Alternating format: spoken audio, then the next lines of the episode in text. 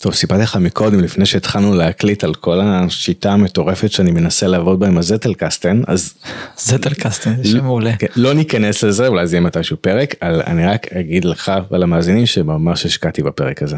כאילו אתה יכול לראות פה את כל הפתקים על השולחן, אז קראתי את הספר פעמיים, הוצאתי מתוכו, יש פה שני פתקים עם כל הרעיונות המעניינים מתוך הספר שאני חושב שהם משמעותיים. מתוכם בחרתי את הרעיונות שאני חושב שהם הכי הכי מעניינים מתוך כל הרעיונות. כל רעיון קיבל פה פתק, אתה רואה, יש פה לא מעט פתקים, כל דבר הזה זה, זה ה-best of the best. וואו. בקיצור, השקעתי פה כנראה עשרות שעות בפרק הזה, כן, המאזינים צריכים לראות את הפתקים האלה, כאילו, אני לא יודע אם זה- זה זה תמונה של... אה, אולי זה תהיה התמונה, כן. הספר עם כל הפתקים פה. מרשים, מרשים. אז בגדול מה שעשיתי, גם לקחתי את הדברים שהכי הרגשו לי מעניינים, לי, לך ולמאזינים, כי זה הדברים שאמרתי וואו, זה, זה, זה רעיון שאני צריך לזכור. הסדר זה לא הולך להיות סיכום של הספר לפי הסדר שלו, כאילו, בלגנתי את הסדר, ארגנתי את הרעיונות לפי איך שאני חושב שהם מתחברים אחד לשני, אז אנחנו נקפוץ פתאום מעמוד 14 לעמוד 98, ואז אנחנו נחזור לעמוד 5, ונקפוץ ל-200, זה כאילו, יש פה איזה מין סדר חדש של הספר. אז אני עושה פה איזה מישמש על הדבר עצמו, אז זה לא סיכום של הספר, אלא זה תובנות שהוצאתי, וניסיתי איכשהו לאגד אותם לתוך איזה מין סדר הגיוני. מדהים, אולי אני אגיד מילה רגע, סתם מחשבה שעולה לי עוד לפני שאנחנו נכנסים לספר, אבל רק על ה... כאילו מצד אחד אנחנו באיזה התקדמות טכנולוגית מטורפת עם ה-AI ובקיצור, כל, כל הטכנולוגיה הזאת ש... שרצה קדימה, ואז פתאום בסוף הטכנולוגיה במחאות שאתה משתמש בה היא אנלוגית לחלוטין. לחלוטין. כאילו אתה פתאום צריך את ה... להגיע להרגיש בידיים ולסדר מחדש ודברים שכרגע אי אפשר לעשות את זה במסך כנראה בצורה טובה. וזה מזכיר ששמעתי את רורי סאתרלנד מדבר באיזשהו ראיון והוא אמר אין דבר כזה טרנדים יש וקטורים. זה לשני הכיוונים כי הוא אומר ככל שפעם שיש לך טרנד אז יש לך טרנד שהולך לכיוון ההפוך. ממש, זה, זה הטרנד האנלוגי. זה נכון יש את ה-fast fashion אז נולד ה-slow fashion אז פה יש כאילו ה... איך קוראים לזה קאטל אה, Zettelkasten. Zettelkasten זה נראה כמו איזה תגובה ל-AI המתקדם אה, לא יודע אבל זה נראה לי כמו באמת וקיצור counter trend. ממש, נראה לי נקדיש לזה מתישהו עוד נושא, כי זה מאוד מעסיק אותי כרגע, אבל אוקיי, אני קופץ לספר, אז בעצם אנחנו הולכים לדבר על אמנות המקל והגזר של אה, אורי גניזי, בעצם ספר שמדבר על איך תמריצים עובדים עלינו. ספר מעולה, על המון מחקרים, הרבה מהם אנחנו מכירים או שמענו, אולי אפילו דיברנו בחלק מהפרקים, אבל פתאום לשבת ולקרוא כזה את כל העבודה שלו מסודרת בספר, מדהים, חוקר, מטורף, הוא ממש הצליח להביא המון, ממש לצאת לשטח, זה לא רק מחקרי מעבדה, זה המון דברים בשטח שמדברים על תמריצים, על בחירות, אה, על איך אנשים מרגישים, מחקרים מדהימים שהרבה מאוד מצטטים אותם והוא כזה, נראה לי הוא נהפך, להיות החוקר האהוב עליי. כן המפורסם נכון אני לא לא יודע איך לדבר על זה אבל המחקר הכי מפורסם שלו שאני מכיר זה עם האיחורים ל- לחלוטין, נגיע, נגיע נכון? לזה עוד מעט. אה, מחקרים מצוינים, ספר כתוב מאוד מאוד יפה, כזה ברור, אה, כת- כתוב נעים לקריאה, ובאמת אוסף של מחקרים מאוד מאוד מרשימים. וגם יצא לאור רק עכשיו נכון לאחרונה. יצא לפני שנה, משהו. כזה. כן. אז אורי גניזי, אני מקווה שאני מבטא את השם שלו נכון, הוא פרופסור לכלכלה התנהגותית ואסטרטגיה מאוניברסיטת קליפורניה בסן דייגו, והוא מתמקד בעיקר בחקר של תמריצים על התנהגות של יחידים ושל שווקים. ישראלי במקור, חי הרבה מאוד שנים בארצות הברית. זה בעצם רגע עליו. אז אנחנו הולכים לדבר על כמה דברים, הנקודות החשובות שהוצאתי מהספר, זה נדבר על איך תמריצים קשורים לאפקט המסגור. נדבר קצת על עניין של מחיר, איך הוא משפיע על איכות, זה דבר מאוד מעניין, על אה, חרטה כתמריץ, על המקום של הקנסות ובכלל כל מיני דוגמאות יצירתיות לתמריצים, בעצם דוגמאות יצירתיות למקל ולגזם. אה, ויש לי איזה סיפור אה, ממש מגניב בסוף שאתה בטח מכיר אבל זה, זה, זה, זה מקום בו התמריצים משתבשים. סיפור מאוד חזק שמאוד עוזר לנו להבין את המקום של התמריצים. אז נתחיל עם דוגמה ראשונה דוגמה של מסגור זה דוגמה של קוקה קולה. בעצם הם ראו שיש אה, ממש ביקוש גבוה לקולה בימים חמים. ואז מה שהם חשבו לעשות זה שהמחיר ישתנה, שבעצם שיותר חם המחיר יעלה, זה עובד ככה בהרבה מאוד שווקים, נגיד ב-Airbnb או בוקינג, ברגע שיש ביקוש גבוה לטיסות המחיר עולה, אז למה לא לעשות את זה גם עם משקאות? וזה כמובן גרם לאנשים מאוד לכעוס, כי בעצם מרגישים שמנצלים אותם. הימים חמים ואז אני גם צריך לשלם יותר. אז מה שגניזי אומר שבעצם זה הכל עניין של מסגור סביב הדבר הזה, אפשר להגיד אה, כשחם מייקרים או אפשר להגיד כשקר מוזילים. בימים ממש קרים אז המחיר של הקולה יורד. זה תלוי איך אנחנו מספרים את זה, אז הדוגמה הזאת מדברת בכלל על כל ההמשך של הספר, על זה שאנחנו משתמשים בתמריץ, זה ממש חשוב איך אנחנו מסבירים אותו. אפשר למסגר אותו אה, בשתי דרכים, והוא חוזר על הנקודה הזו שוב ושוב, שבסוף זה אומנות הסיפור. הרבה דוגמאות בספר זה איך אנחנו מספרים את זה, זה ממש יכול אה, להשפיע, ועוד מעט אני אראה פה כמה דוגמאות על איך, מצ... איך מצליחים לספר אחרת את התמריץ בשביל שהוא יעבוד יותר טוב. זו דוגמה זהה למה שתיארת על קוקה קולה, זה שאני חושב ויזה או שיצאו עם כרטיסי אשראי לשוק, אז כמובן שמי שמשלם באשראי, אז, אז בעל העסק משלם עמלה. אז הם, הם יקרו את המחיר, זאת אומרת באשראי זה היה יותר יקר. ואז המהלך אה, המבריק של כרטיסי אשראי זה היה כאילו אוקיי המחיר, המחיר המקורי זאת אומרת אתה נותן על זה בכרטיס אשראי ואפשר לתת הנחת מזומן. ממש, אז איך ממסגרים שונה את ההנחה הזו. כן.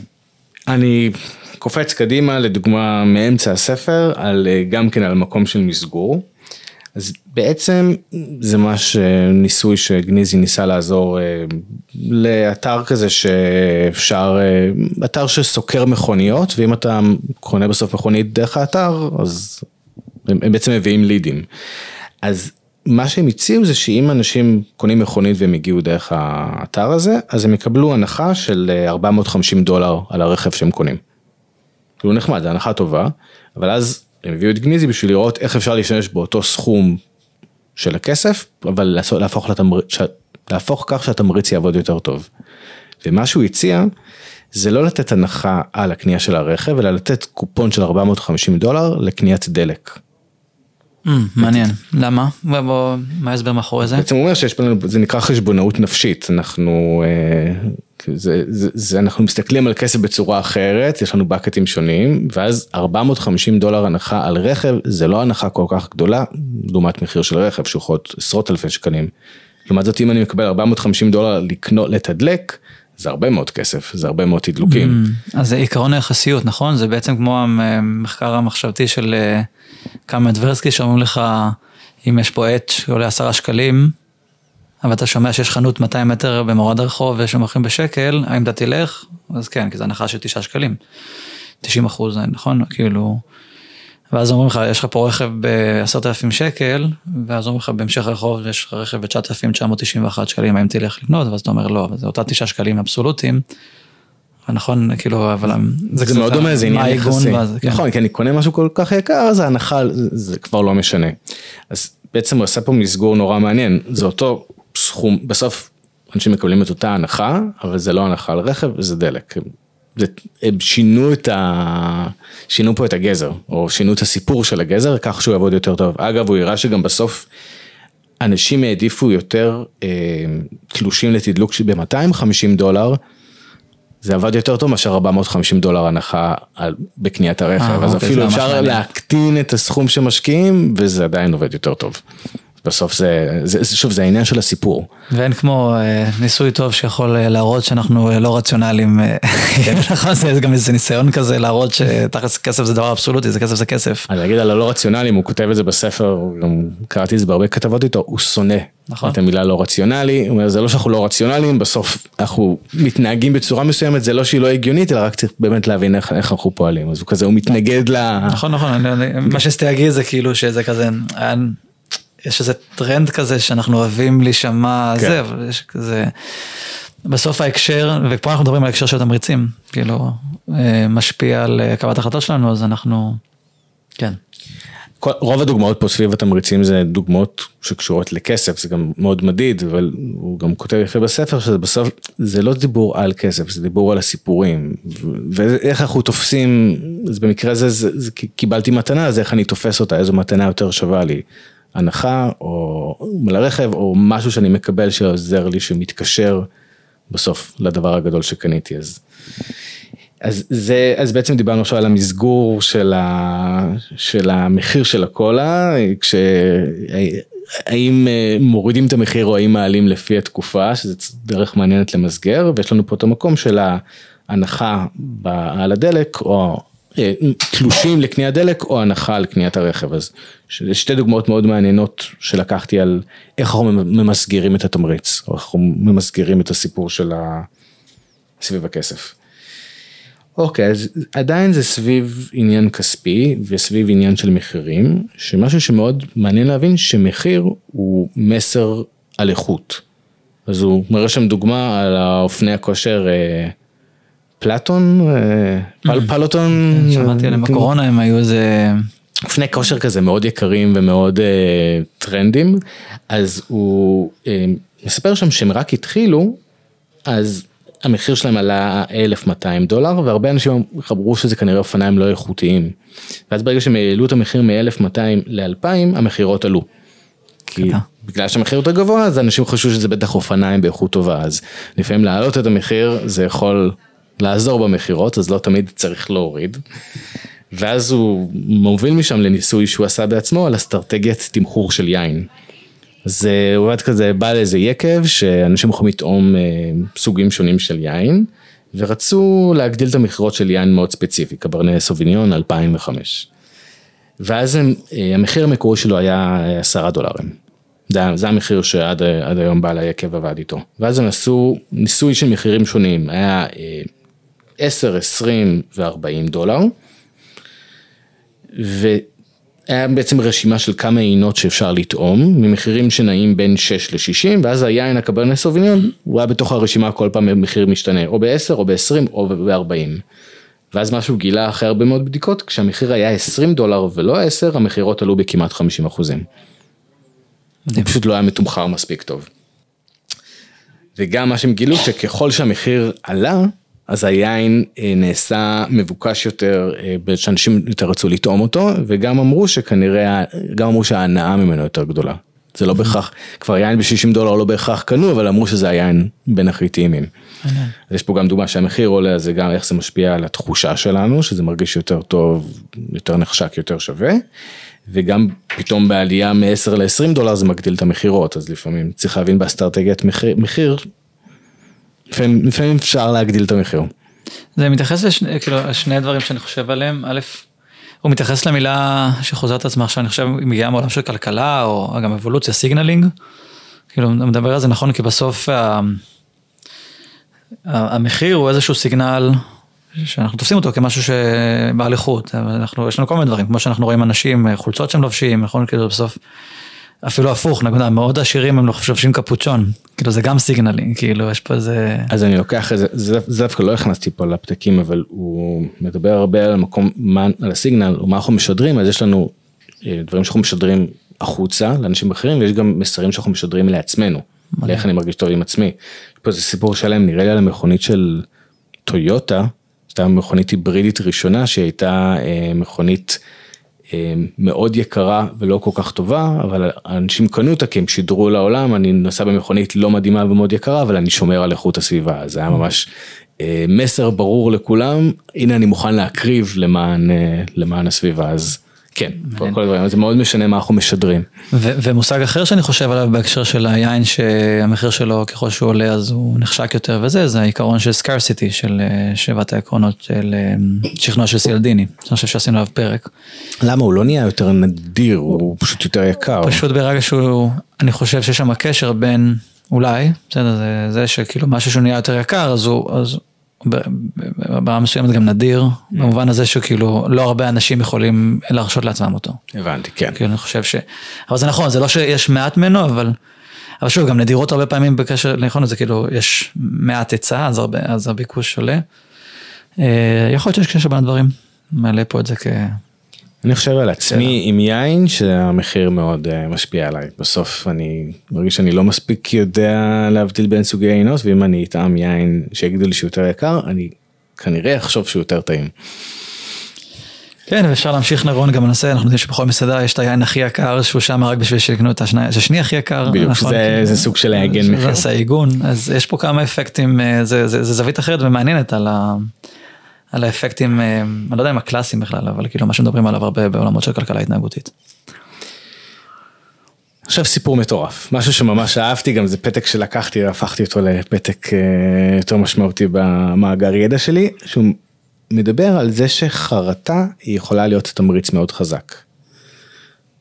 מדבר שם הרבה על זה שאנשים מאוד אוהבים הגרלות, לוטו, זה דבר שמאוד מעסיק אותנו, ואז הוא סיפר על הגרלה שלא הכרתי ומאוד חכמה, שנקראת הגרלת המיקוד. זה הגרלה הולנדית, יצא לך לשמוע על הגרלת לא. המיקוד? אז הגרלה עובדת ככה. כל שבוע או כל כמה זמן אה, מגרילים באופן רנדומלי אזור מיקוד בהולנד, זה, זה שכונה מסוימת, וכל מי שקנה כרטיס באותו שבוע ונמצא באזור המיקוד, זכה. אוקיי. Okay. ואז זה אומר ש... יש פה איזה עניין של חרטה, זה לא שאתה קונה כרטיס ללוטו, אלא אם כאילו, אם לא קנית, mm. בגלל שזכית, אז אתה, אז אתה מרגיש מפסיד, אז זה ממש מעודד אנשים כל הזמן לקנות, כי יש מצב שהאזור שלהם יזכה והם לא רוצים להתחרט. ואז עשו את זה עוד יותר חזק, כל מי שזוכה אה, במיקוד, אז גם זוכה בפרס כספי, אבל גם מקבלים מכונית. אה, וגם מזהים אותם. כן, ומזהים אותם, אז אתה עוד יותר רואה שהשכנים שלך הם, החכ... הם החכמים שקנו את הכרטיס וזכו במכונית ואתה היחיד ש... שלא זכית, אז זה דרך נורא מעניינת לאיך לייצר הגרלה אה, עם התחושה של החרטה. וואי, מרתק, מרתק, יש כל כך הרבה, כאילו יש כזה לא מעט מחקרים על הגרלות, כי גם יש משהו יפה, אני אלך בהגרלה הבסיסית, מה שיפה בהגרלה, אני חושב שדיברנו על זה באחד הפרקים. הם משתמשים בזה גם באנגליה, שעל נהגים זהירים עשו את זה. שבמקום עכשיו לתת תמריץ קטן להרבה אנשים, אתה יכול לתת להם תמריץ גדול למעט אנשים. נכון? כאילו בעצם אם עכשיו הרבה אנשים נגיד עושים פעולה מסוימת שאתה רוצה לתמרץ.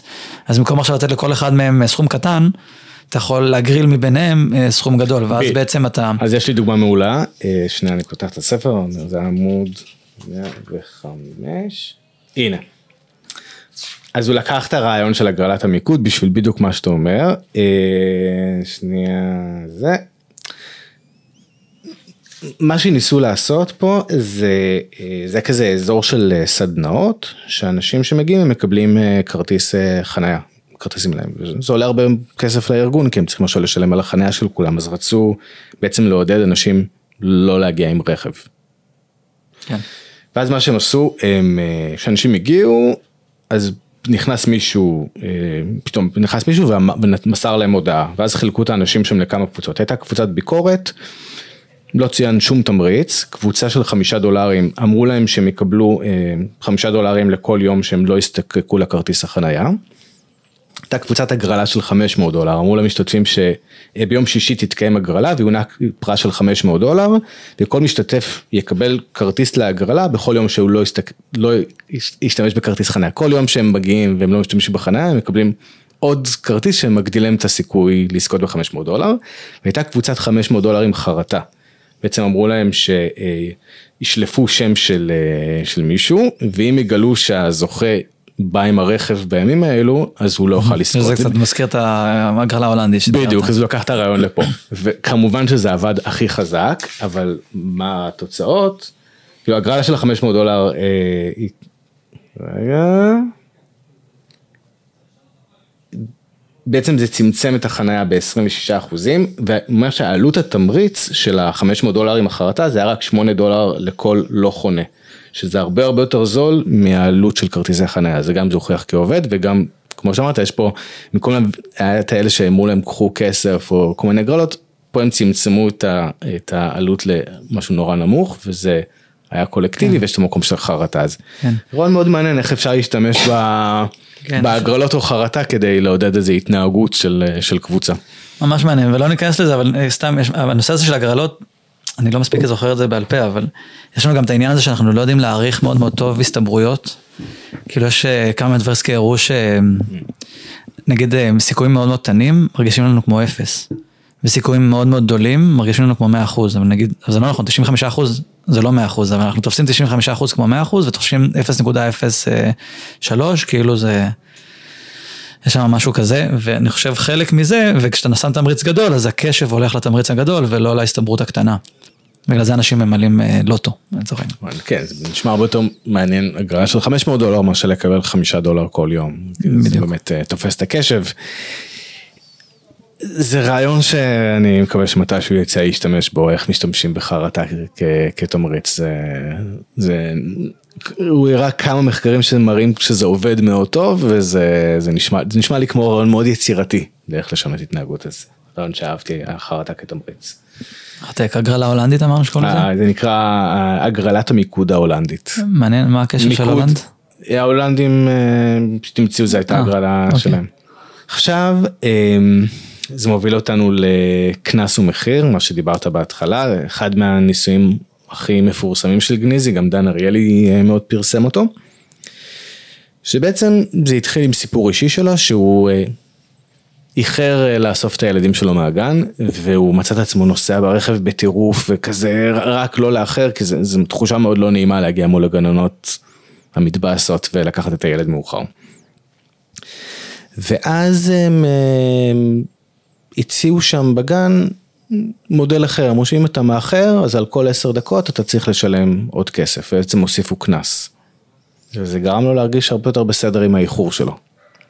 אז הוא לקח את זה למחקר שלם, שבעצם לקחו הרבה גנים, זה היה מחקר בישראל, ועשו את הבדיקה הזו שבעצם לחלק, לחלק פשוט כאילו לא יכלו לאחר, חלק יכלו אה, לשלם את הקנס הזה, בעצם ראו שהמספר הממוצע של ההורים שאיחרו הוכפל. בעצם יש פה ביטוי של תחושת האשמה, כי אם אני אה, מאחר יש פה איתות עצמי שלילי, בעצם אני מרגיש לא טוב עם עצמי, ויש גם איתות חברתי שלילי, כי אני ההורה שלא מכבד ומאחר. לעומת זאת אם יש פה קנס אז זה הופך להיות עניין כלכלי, שווה לי לשלם עוד עשרה שקלים על העשר דקות, והכל בסדר, אני לא ארגיש רע עם עצמי. אז הוא ממש מראה פה איך לפעמים עונש יכול לעשות את ההפך, הוא יכול, אה, במקום לצמצם את ההתנהגות של האיחורים זה רק יגדיל אותה. כן, בגלל שהוא משנה בעצם את ה... כי זה הפך להיות ממשהו מוסרי חברתי למשהו, לטרנזקציה כלכלית. בדיוק. וקראתי איפשהו, אני חושב שזה היה באחד הספרים של דן אריאל, שהוא אומר, ויש גם את הצד ההפוך, זה שנגיד עכשיו מזמינים אותך לארוחה משפחתית, אה, לא יודע, אשתך או בת הזוג שלך מזמינה אותך לזה, ואז אימא שלה, ההורים שלה מבשלים ומכינים, ואז בסוף הארוחה אתה שולף כרטיס אשראי. כאילו, וואו, כן. דבר שלא כדאי לעשות בארוחה כן, משפחתית. בדיוק, אז, אז, אז, אבל מה שזה בא ואומר, שהתמריץ פה הוא סיגנל ל, על מה אנחנו מדברים. כאילו, באיזה, באיזה עולם אנחנו, האם אנחנו בעולם של טרנזקציות כלכליות, האם אנחנו בעולם של אה, זה. מה שעוד מעניין במחקר הזה, דרך אגב, זה שהורידו את התמריץ, את העונש, ועדיין המשיכו להפסיק, זה, אנשים המשיכו לאחר. נכון, כי הם כבר אה, התרג- גם התרגלו לאיחור וזה גם הפך להיות יותר בסדר, כי, כן. כי זה נמדד בכסף. הוא מראה פה כמה דוגמאות מעניינות לאיך השתמשו בזה בעולם, אז הוא מספר שבניו זילנד יש קנס של 55 דולר על כל דקת איחור. סליחה, מי ששילמה 55 דולר, יש להם 20 אחוז, אה, 20 דולר על איחור, לא משנה מה, ועוד 35 דולר לכל דקה. אז מי שאיחרה בדקה ויצא לה שהיא שילמה 55 דולר, הורים לא כל כך איחרו לגן הזה בניו זילנד, כי זה כן. כבר אה, קנס מאוד גדול. והוא מספר שיש כמה מעונות בפריז, שאם ההורים אה, מאחרים, אז המנהלת לוקחת את הילדים לתחנת המשטרה, וואו, וההורים צריכים. לאסוף משם. וואו, וואו. אני, אני רק אגיד על הניו זילנדי, יש פה משהו שכלכל... נגיד יש הרבה דיון בין כלכלנים התנהגותיים לכלכלנים קלאסיים, וכאילו בסוף הכלכלנים הקלאסיים אומרים, תשמע, בסוף בסוף זה כן עניין של תמריצים ועונשים, ואם התמריץ והעונש פשוט הוא כנראה לא מספיק גדול. כאילו גם העונש של גניזי הוא כאילו היה קטן, אז... בדיוק. אומרים, תתן מספרים כאלה, או תחנת משטרה, ותמריצים, ומקל וגזר עדיין עובד, כאילו, אם המקל מספיק חזק, אז כנראה שהוא יעבוד. בדיוק. כן, אה, במקרה של העשרה שקלים על עשר דקות איחור, אז זה פשוט משתלם. אז כן, אז אה, אה, דמיינתי עצמי אוסף את, את הבן שלי מתחנת המשטרה, כנראה שאף הורה לא יאחר, זה באמת אה, מזעזע, למרות שסיפרתי את זה לחבר, והוא אמר לי שאימא שלו שוטרת, אז כנראה שהייתה כל הזמן מאחרת, כי אין לה בעיה. אוקיי, צריך. להבין את הקהל יעד. בדיוק. אז אה, זו דוגמה מאוד מעניינת על שקנס הוא מחיר, או איך לפעמים מקל, אם הוא קטן מדי הוא יכול לעשות בדיוק ההפך, וגם זה אחד מהמחקרים הכי מפורסמים שלו, שגם צוטטו הרבה, אז אה, זה מחקר אה, האיחורים לגנים, אה, מאוד מעניין. ממש. מחקר. מה כתבתי פה לעצמי? אני פשוט אקריא את זה. שבעצם המחקר הזה ממחיש את הכוחם החמקמק של התמריצים, לפעמים משיגים תוצאה הפוכה מזו שציפינו. בעצם הטלת הקנס הפכה את האיחור מהתנהגות לא רצויה לעניין של מחיר, וגניזי קורא לזה דחיקה. בעצם השימוש בכסף דוחק את המניעים האחרים שלנו. אם אני רוצה אה, לאותת לעצמי שאני הורה טוב ומול הגננת שאני אדם שמתנהג יפה, אז בעצם כל המקום שיש פתאום קנס וכסף, זה דוחק את כל המניעים האחרים ואני רק מתרכז בהאם זה כלכלי או לא כלכלי. בכלל מושג מעניין של שמשהו יכול לדחוק. אה, כן, זה, זה קצת הדיון של מוטיבציה פנימית ומוטיבציה חיצונית אני חושב, נכון? נכון? כמו הניסוי הזה שעשו לילדים ציירו מתוך איזושהי מוטיבציה פנימית ואז פתאום התחילו לתגמל אותם על זה. ואז ראו שהילדים שברגע שמורידים את התגמול אז פתאום מפסיקים לצייר. נכון. אז, אה, אז המחקר של מוטיבציה פנימית וחיצונית אה, מתקשר וגם, אני לא יודע אם אתה תגיע לזה או לא, ואם כן אז תעצור אותי, אבל אה, מה שדיברת עליו עכשיו, שתמריץ שהוסיפו עושה את הפעולה ההפוכה, יש לזה שם, קוראים לזה קוברה אפקט, אפקט הקוברה. אני לא אדבר על הקוברה, אני אדבר על החולדות, נגיע לזה עוד מעט. אז, אז, אז אוקיי, יפה, כבר, כן, באתי להגיד ש... עוד מעט אני אגיע לסיפור מאוד מאוד חזק על איך תמריץ עשה בדיוק את ההפך. Okay. אוקיי. יש לו פרק שלם מאוד מעניין, אני לא אכנס לזה יותר מדי, על um, שני פרקים מעניינים. אחד על איך תמריצים יכולים לעודד יצירתיות או לפגוע בה, אני אתן פה דוגמה קטנה מזה, ומדבר הרבה על איך תמריצים יכולים לעודד עבודת צוות, לעומת עבודה של יחידנים. ובכלל איך אפשר להשתמש גם בעניין של תמריצים וכסף בתוך ארגונים. אז כמה רעיונות מעניינים משם, אחד זה נקרא שכר ביטול, קילפי. שזה בונוס אה, למדענים שביטלו פרויקטים כושלים בשלב מוקדם. מעולה. שזה מאוד מעודד יצירתיות שבמקום להעניש אז יש פה תגמול של כישלון. כי בעצם הרבה פעמים בתוך ארגונים אנחנו מרגישים שאם אנחנו נפשל לא יחגגו את זה וזה לא יהיה טוב ואז אנשים נאחזים ברעיונות לא כל כך מוצלחים לאורך הרבה זמן אז יש פה איזה מין קילפי אתה מבין משהו מאוד מהר לא מוצלח תמשיך הלאה ואפילו אתה מקבל על זה סוג של תגמול. איך אתה מוודא אבל נגיד פה במקום הזה שאתה לא יצרת תמריץ חדש לבטל פשוט אה, סתם להתחיל פרויקטים בשביל לבטל אותם. אה, שאלה מעניינת פה במקרה זה היה בונוס למדענים כנראה שאין להם רצון לבטל מאוד מהר בסוף הם כן רוצים לחקור אבל זה נותן איזה אפשרות לזה ש... להיכשל זה בסדר ויש עוד פרס דומה שזה נקרא פרס אה, להעז לנסות חברת טאטה חברה הולנדית מאוד גדולה שזה פרס אה, שנתי לחידוש הכושל ביותר. אה, לוקחים את כל הרעיונות שהם הביאו. כן? הודית. כן, מה אמרתי? הולנדית. הודית, סליחה, קודם אולי בעולם חברה הודית. אז כזה זה מין מסקנה שכתבתי לעצמי שכישלונות שוות שווה יצירתיות אנחנו צריכים להיכשל הרבה בשביל יצירתיות ואם ארגונים מעודדים את זה עם תמריצים בוא נחגוג את הדבר הכי כושל אם יש לך רעיון שאתה רוצה לעצור אתה יכול לקבל איזה תשלום זה מאוד יכול לעודד יצירתיות ולא ההפך לא לתת מקל על כישלונות אלא לתת איזה סוג של גזר. מעניין. קצת כמו ה Fuckup Nights אבל אה, כן, כן. כל הנושא של כישלונות. זה ציטוט שהוא ציטט בספר מתוך ספר מקורות הגאונות שמאוד אהבתי שאומר שלבני האדם היצירתיים ביותר יש את שיעור הכישלונות הגבוה ביותר כי הם פשוט מי שמנסים את רוב הרעיונות אז אנחנו צריכים לתמרץ את זה אה, בשביל לעודד אנשים בתוך הארגון שלנו ואת עצמנו להיכשל יותר. ועוד רעיון מעניין במקום של תמריצים בתוך ארגונים זה אסטרטגיית דמי ההתפטרות. אז זה התחיל מחברת זאפוס, חברת נעליים, שהיא הציעה 2,000 דולר לאנשים, אני חושב בחודשים הראשונים או בשנה הראשונה שהם עבדו, אם בן אדם רוצה להתפטר הוא מקבל 2,000 דולר. דרך מאוד חכמה להיפרד מעובדים שפחות מתאימים לארגון, כי זה עולה לארגון יותר כסף להשאיר אותם, להשאיר עובדים לא טובים. אמזון קנו את זאפוס והם העלו את הרף אפילו ל-5,000 דולר לדמי התפטרות, הם עשו ממש... אה, כל פעם ניסוי לבדוק מה הסכום שיעבוד הכי טוב, הם הגיעו ל-5,000 דולר. יש חברת משחקי וידאו, ריוט גיימס, שיש להם 25 דולר אה, לדמי התפטרות. אם עובד שהוא מחליט שהוא מתפטר, בלי שאלות, מקבל 25 אלף דולר. 25 אלף. 25 אלף דולר. אוקיי. כן. כתבתי את זה, יש פה את המכתב של ג'ף בזוס, אני שנייה אפתח את הספר עמוד 125, כי אהבתי את המכתב שלו, שהוא מסביר לבעלי המניות למה זה טוב לשלם לעובדים כדי להתפטר. הנה. זה המכתב של ג'ף בזוס, מנכ"ל אמזון, אה, במכתב השנתי לבעלי מניות. אז הוא אומר, דמי התפטרות זה דבר פשוט בעצם. פעם בשנה אנחנו מציעים לעובדים שלנו להתפטר. בשנה הראשונה יצאנו 2,000 דולר, מאז עלינו ב-1,000 דולר לשנה עד שהגענו ל-5,000. הכותרת של ההצעה היא, בבקשה אל תקבלו את ההצעה. אנחנו, אה, אנחנו מקווים שהם לא יקבלו את ההצעה, אנחנו רוצים שהם יישארו, אז למה אנחנו מציעים את זה? המטרה היא לעודד אנשים לחשוב רגע על מה שבאמת רוצים, בטווח הארוך. עובדים שנשארים במקום שהם לא רוצים להיות בו, זה מצב לא בריא, לא לעובד וגם לא לחברה. אז יש פה איזה מין דוגמה מעניינת לאיך אפשר להשתמש בתמריץ ובכסף בשביל לעודד אנשים להתפטר, אבל זה בסוף משאיר את האנשים שבאמת מחויבים.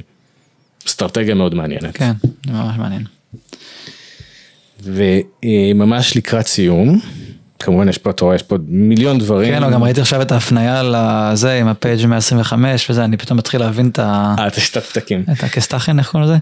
זטל קסטן. זטל קסטן בגרמנית זה אה, פתקים בקופסה. Mm, אוקיי. אז אתה רואה, יש פה מלא מלא רעיונות, מאוד ממליץ על הספר, אבל דוגמה אחרונה שמאוד אהבתי, אה, זה נקרא טבח החולדות באנוי, קצת דומה לסיפור של הקוברה. זה סיפור על איך אה, תמריצים בדיוק עבדו ההפך. אז אה, באנוי היה שלטון צרפתי, והם התקינו בתי שימוש. זה היה ב-1897. והבתי שימוש היו מאוד טובים לאנשים, אבל גם החולדות מאוד אהבו את מערכת הביוב, וזה גרם להתרבות של חולדות ועזר להם לעבור יותר בקלות ממקום למקום. אז בעצם מה שהציעו זה פרס, תשלום, על כל זנב של חולדה שמביאים, מקבלים תגמול. וכמובן זה עשה בדיוק הפוך, זה גרם לזה שהיו הרבה יותר חולדות באנוי, במקום לצמצם את החולדות, ופתאום ראו שהרבה יותר חולדות קצוצות זנב מתרוצצות בעיר, זה יותר משתלם לקצוץ לחולדת הזנב ולתת לה להתרבות ולעשות עוד צאצאים מאשר להרוג אותה. אה, הופיע מקצוע חדש, נהיה חוות לגידול של חולדות. נהיה עסק ששווה לגדל חולדות כי מקבלים לזה תשלום, ואפילו היו אנשים שהתחילו לייבא זנבות ממקומות מרוחקים. אה, וואו. לא פגעו בחולדות במקום, פשוט הביאו חולדות, את הזנבות ממקום אחר. אז הדוגמה הזו מראה שהתמריץ נכשל כי כיוונו לכמות והתעלמו מאיכות. היה פה איזה רצון להרוג את החולדות המקומיות, אבל בעצם נתנו תמריץ על משהו אחר לגמרי, על רק להביא את הזנבות. אז דוגמה הזו, ויש עוד הרבה דוגמאות בספר, שברגע שאנחנו מייצרים תמריץ, אנחנו צריכים באמת להבין מאוד טוב את הקונטקסט, את האנשים, להבין איזה התנהגות אנחנו רוצים לתמרץ, ובשביל לא לעשות את ההפך. וגם צריך אולי לדמיין רגע, לא יודע אם הוא נותן את זה כעקרונות איך לעשות את זה, אבל מה, מה, unintended consequences, כאילו ההשלכות השליליות האפשריות, כי בסוף אנשים מסוימים ינסו לנצל כמו שעשו פה. אמ, הוא אומר משהו על איך, או שכזה, צריך, זה דורש הרבה מאוד ניסיון לנסות לזהות איזה סוגי תמריצים עלולים להיכשל. לא, אין לי איזה דוגמה, כאילו באמת איך, זה בעיקר להבין את האיתות הפנימי ואת האיתות החיצוני, ולהבין מאוד טוב מה אנחנו רוצים לתמרץ. פה זה, במקרה הזה זה איכות ולא כמות, וכמובן שלא צריך זנבות, צריך להביא את החולדה עצמה, למרות שגם זה יכול לייצר חוות גידול, אז זה גם מאוד מעניין איך בודקים את זה, אבל uh, יש בספר מלא דוגמאות לתמריצים כאלה ש, ש, שנכשלו, כי לרוב כבני אדם אנחנו מנסים לנצל את זה, וזה יכול לעשות ההפך.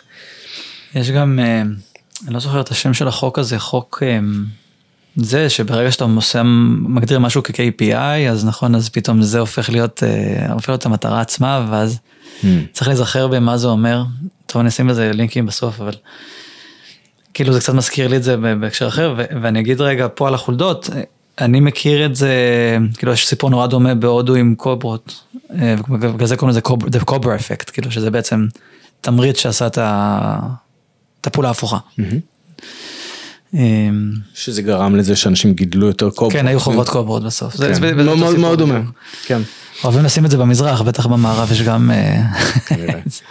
עכשיו אה, בסוף מה שאני לוקח מהספר זה יש פה מאוד מעמיק על רגע להתמקד בתמריצים, באמת, ב, זה נקרא אומנות המקל והגזר, איך אנחנו יכולים לפעמים להעניש או לתת פרסים בשביל לשנות התנהגות אנושית, להבין ממש טוב מתי התמריצים יכולים לעשות בדיוק את ההפך ממה שהתכוונו.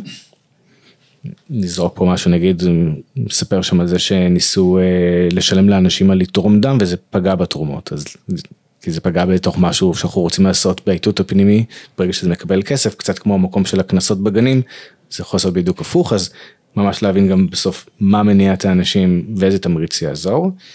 ויש את הנקודות שדיברתי על זה שתמריצים יכולים לעודד יצירתיות, יכולים לעודד עבודת צוות, יכולים לגרום, להגדיל את המוטיבציה הפנימית או להשאיר את האנשים במקום הנכון, אז מלא מלא אה, דוגמאות ומחשבות מאוד יצירתיות לאיך אנחנו יכולים לשחק עם התמריצים. על עבודת צוות דיברת? לא כך דיברתי על עבודת צוות, טוב אני כבר בסיכום, כן, אני אזרוק- בסיכום. אני אזרוק על זה, לא, לא לא, אבל אני אזרוק על זה כי זה באמת מעניין, שבהרבה מאוד חברות מעודדים אנשים בתמריצים אישיים, אם אתה הצלחת פרויקט אתה תקבל כן. בונוס. אבל אין הרבה תמריצי צוות, שאם אנחנו כצוות הצלחנו להגיע ליעד, אז אנחנו מקבלים משהו ביחד. כן.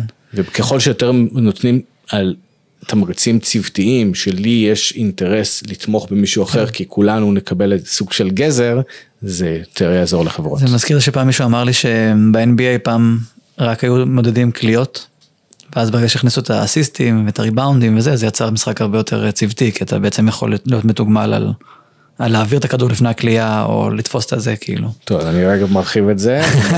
זה לא שם בפתקים, אבל אני שנייה אמצא את זה, כי בטוח כתבתי על זה. בשחקני כדורגל, אז יש, יש קבוצות שונות שמתמרצות בצורה אחרת. אז יש כאלה שנגיד אה, מקבלים על אה, כסף על כל שער שהם אה, מבקיעים, יש אנשים שמקבלים כסף על זה שהם בישלו, בעצם העבירו למישהו אחר ששם את השער, אבל התמריץ שונה. אז יש קבוצות שהרבה יותר משתלם לשחקנים להיות אגואיסטים ולהבקיע בעצמם, ויש תמריצים שדווקא שווה להם, יחס, זה, הסכום יחסית דומה ושווה להם להעביר למישהו אחר את הכדור ולא רק להיות אגואיסטים, אז זה נורא מעניין איך קבוצות כדורגל, כדורסל, בכלל קבוצות ספורט מתמרצות את הטאלנטים שלהם לא להיות אגואיסטים. מעניין, זה מה שזה אומר, אבל שאם אנחנו מסתכלים בדרך כלל רק על שחקנים ועל התוצאות שאנחנו צריכים להבין באיזה הקשר הם פועלים, כדי להבין, כאילו אם יש את מלך הגולים, אבל הוא בקבוצה, אז זה יכול להיות מלך הגולים, יכול להיות מישהו שדווקא עושה בישול טוב כן. של גול, ואז גם מעניין אם אנחנו חושבים על, אם אנחנו מנהלים, יש לנו צוות, האם הצוות שלנו עוזר אחד לשני לבשל, האם אנחנו מתמרצים אותם כצוות ולא רק כיחידנים, זה, זה גם אה, מאוד מעניין. מראה פה הרבה דוגמאות על זה שבעצם תמריצים קבוצתיים עבדו מאוד טוב לקבוצה ובסוף עלו פחות מאשר תמריצים אישיים. כן, ממליץ פשוט גם לקרוא את כל הספר, וואו. כי יש פה אינסוף דברים, הוצאתי מפה תוך איזה שבעה דברים שהיו נראים לי בעיקר מעניינים, כזה דברים שתפסו אותי וכתבתי, אבל אתה רואה יש פה מרתק. איזה 30, עוד 30 דברים שמרקרתי.